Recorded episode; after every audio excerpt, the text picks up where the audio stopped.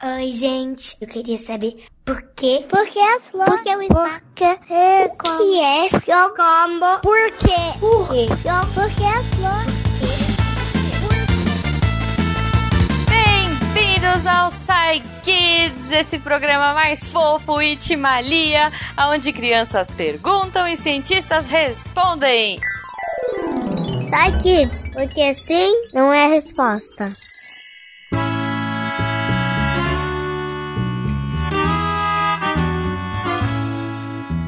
Eu sou a Jujuba, a mini host.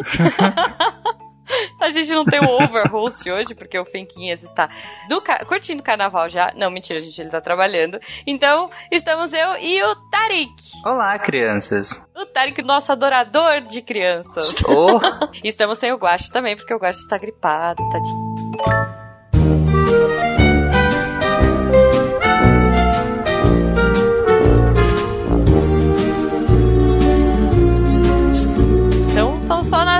Tarik. E eu acho que a gente já vai direto pro episódio. eu só acho que, que a gente poderia cobrar um adicional de insalubridade, né? Só nós dois com stand de criança tem que ter no mínimo quatro pessoas, né?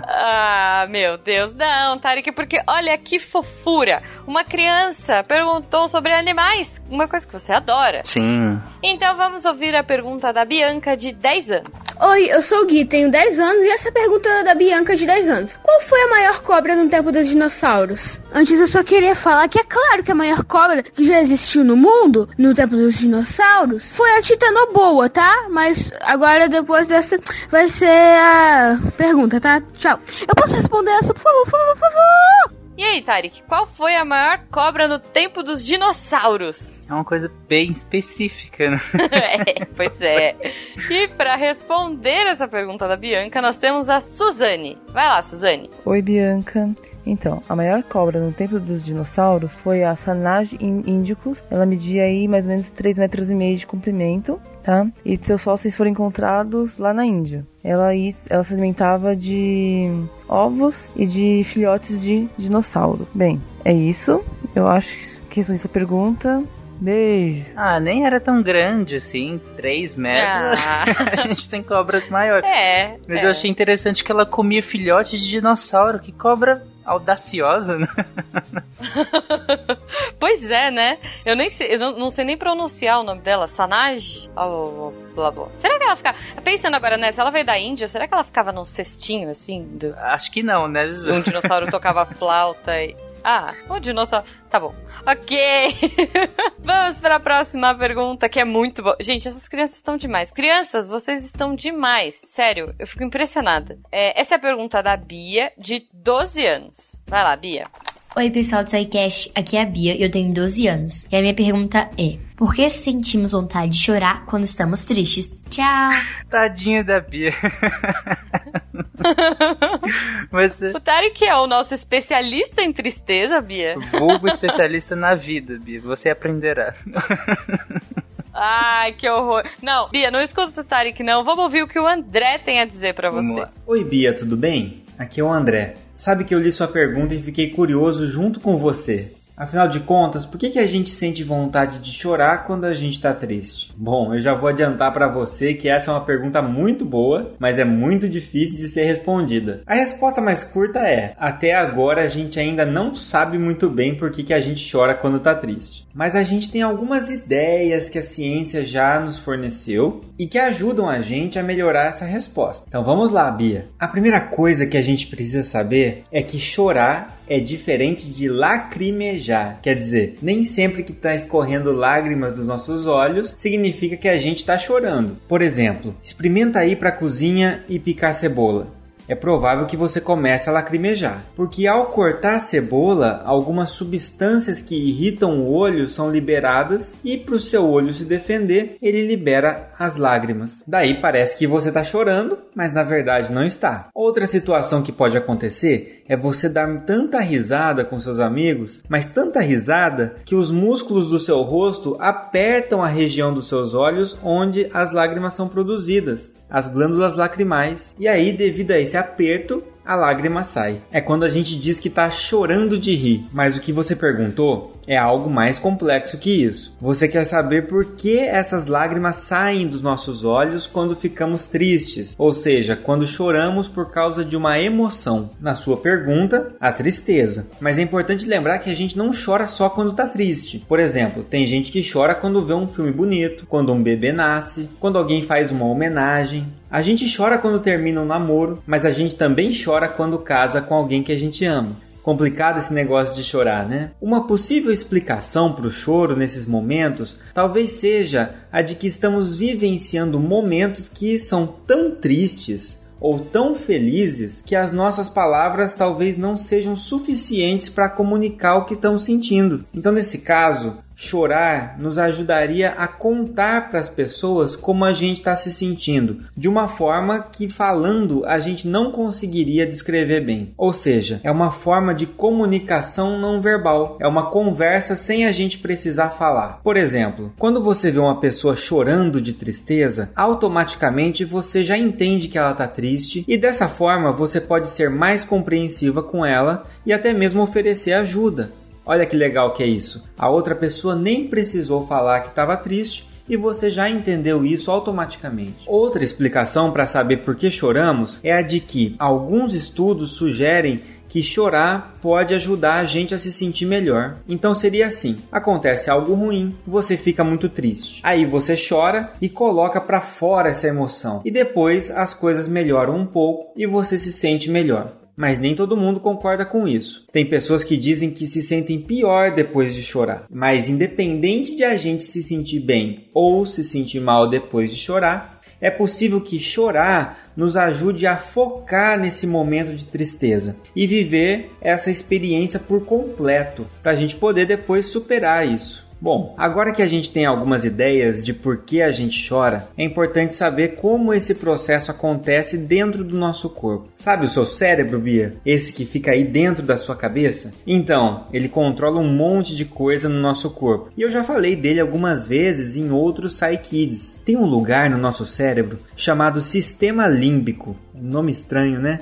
É um pedacinho lá do seu cérebro. E ele está muito relacionado com as emoções. Então, quando você fica muito triste ou em situações nas quais a gente tem essas emoções mais intensas, o seu cérebro manda um recado para os seus olhos, lá na glândula lacrimal, que é onde a gente produz as lágrimas. Então vamos supor o seguinte: você brigou com algum amigo que você gosta muito. Enquanto você está lá brigando e está vendo seu amigo brigar com você, essas informações vão para o seu cérebro e chegam naquele lugar chamado sistema límbico. E aí é produzida essa sensação de tristeza. Então, essa informação produzida ela segue por neurônios até avisar as glândulas lacrimais, que ficam logo acima dos olhos. Essa informação chega lá e fala: olha, tá na hora de liberar essas lágrimas. E aí, quando você percebe, tá chorando de tristeza. Quanta coisa precisa acontecer, né? Mas eu acho que deu para entender um pouquinho melhor agora, né, Bia? Então, chorar faz parte da vida e o nosso choro acaba sendo uma demonstração da nossa conexão emocional com o mundo, com o nosso passado, com as nossas memórias, com o presente, com as pessoas. E agora nos resta continuar acompanhando as descobertas da ciência e chorar de alegria cada vez que a gente conseguir entender um pouco melhor como funciona o nosso corpo. Genial. Que legal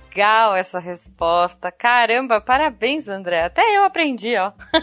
o André fala no final pra Bia que chorar faz parte da vida, né? E que é, é importante a, a, a, gente chorar. E acho que é legal a gente falar para as crianças que todo mundo pode ficar triste de vez em quando, né? Às vezes a gente acha que é errado. Inclusive naquele filme que é muito bom, divertidamente, mostra a importância da, da, das memórias às vezes tristes, né? Para que você interaja com a vida de maneira melhor. Inclusive aqui vai para os meninos. Meninos também podem chorar, também devem chorar. É, principalmente Sim. os meninos que estão agora entrando na adolescência, que estão ouvindo. Às vezes vocês acham que o homem ou menino não pode chorar. Pode sim, deve chorar sim. É, eu choro pra caramba Exato. assistindo This Is Us, por, por exemplo. Nossa. Não, como o André falou, né? Quando a gente chora, às vezes a gente fica melhor. A gente mostra para os nossos amigos que a gente não tá bem. E isso pode trazer os nossos amigos para perto para ver o que tá acontecendo. É importante que as pessoas saibam o que a gente tá sentindo, né? Sim, sim. É muito importante. Inclusive, acolham seus amiguinhos que estiverem tristes. Perguntem a eles. Com certeza. Porque de repente pode ser uma coisa que você pode ajudar. E aí vocês podem rir Exatamente. juntos e chorar de rir, como o André falou Uhum. também. muito bom, muito bom. Agora, falando em ficar triste, Tari, falando em, em ficar meio chateado, tem, eu sei que tem criança que não gosta muito, né? Que não curte. a pergunta, olha só. Como tem criança que não gosta tanto disso, Tari? Hum. Vamos entender a partir da pergunta do Rafael. Vai lá, Rafa. Oi, eu sou Rafael, sou do Canadá e eu tenho 5 anos e eu quero saber por que a gente tem que covar o dente. Obrigado. Ai, que bonitinho! O Tarek sempre dá esse recado no final, né? Comam beterrabas e. Passe fio dental e Escove escova os os dentes. dentes. Por que, que a gente tem que covar os dentes, Jujuba? Por que, que a gente tem que covar o dente? e quem veio responder a pergunta do Rafael foi a linda da Marlene, que é A dentista. dentista Vamos lá. do SciCast. Oi, Gabriel. Eu sou a Marlene, eu sou dentista e eu vou te explicar por que, que você tem que escovar os dentes, tá? No seu corpo, além de você, você divide espaço com outros bichinhos, que são as bactérias. Eles são muito, muito, muito pequenininhos, então você não consegue enxergar. Mas não precisa se preocupar, porque existem as bactérias boas que te ajudam em algumas coisas na vida, mas também existem as ruins. O importante é você deixar as ruins controladas, tá? Na sua saliva, que é essa aguinha, existem as bactérias também, boas e ruins. Normalmente, quando você tá sem fazer nada aí, as bactérias estão pra lá e pra cá, andando pra lá e pra cá, tentando sobreviver, né? Quando você come um chocolate, como você come um pão com Nutella, além de você ficar com a barriguinha cheia, você acaba deixando a boca suja com o restinho de comida que você comeu. E isso é o ambiente ideal para essas bactérias que estão ali, porque além de você estar dando comida para elas também, porque elas também vão gostar daquela Nutella que tu comeu, você vai estar criando um ambiente mais sujinho que favorece para que uma bactéria dê a mão para outra e grude no seu dente. Daí você vai me perguntar: o que, que tem ela grudar no meu dente? Acontece o seguinte: o ambiente ideal para as bactérias ruins fazerem coisas ruins na sua boca é você deixar a boca suja por muito tempo.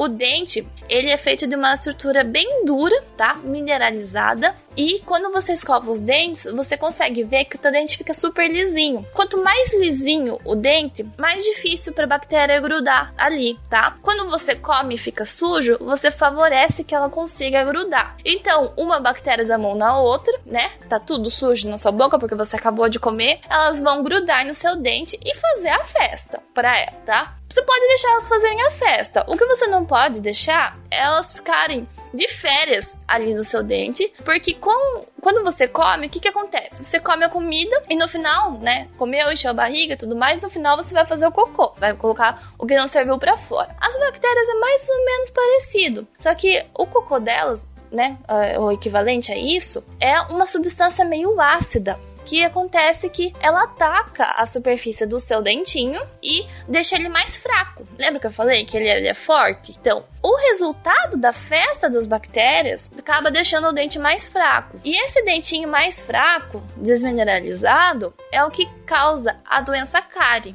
Você já deve ter ouvido falar, tá?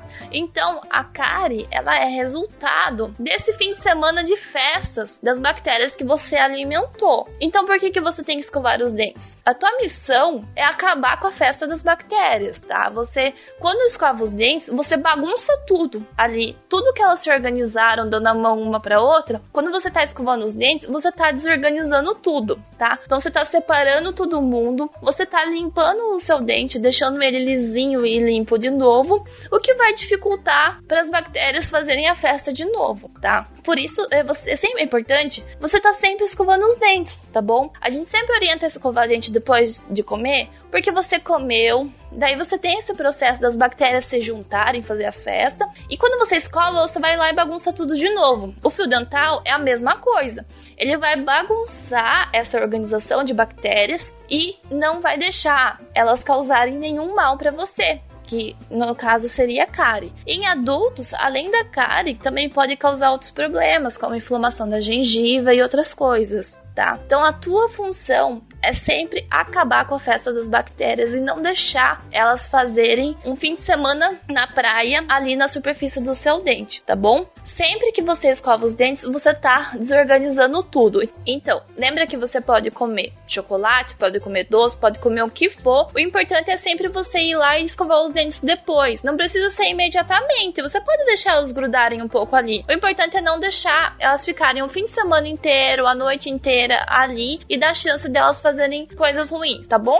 Caramba, você é um estraga-festa de bactéria.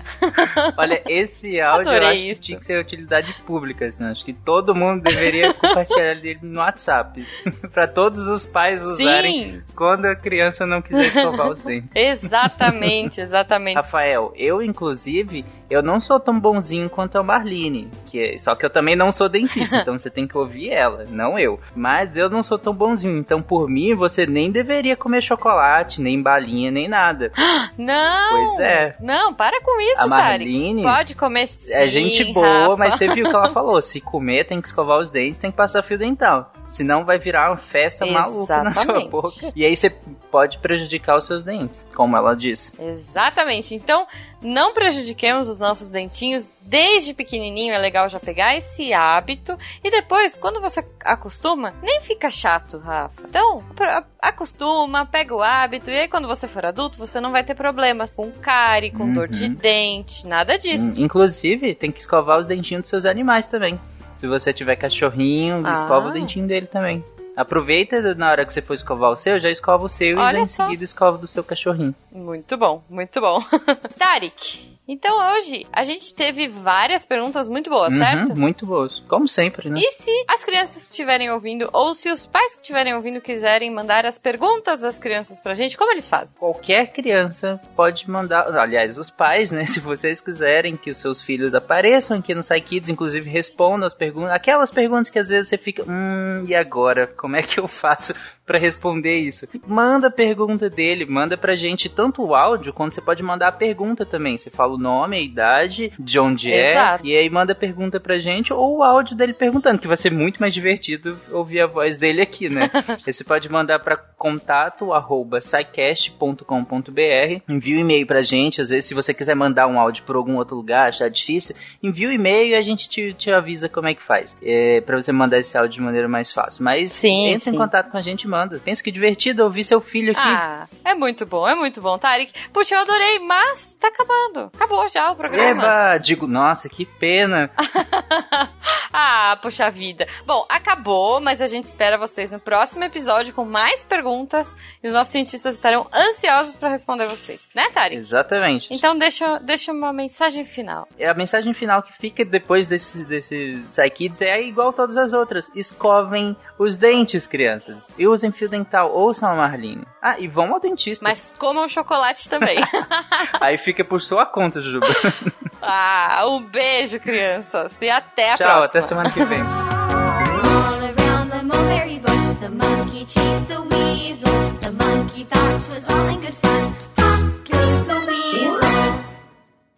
Esse podcast foi editado por Nativa Multimídia.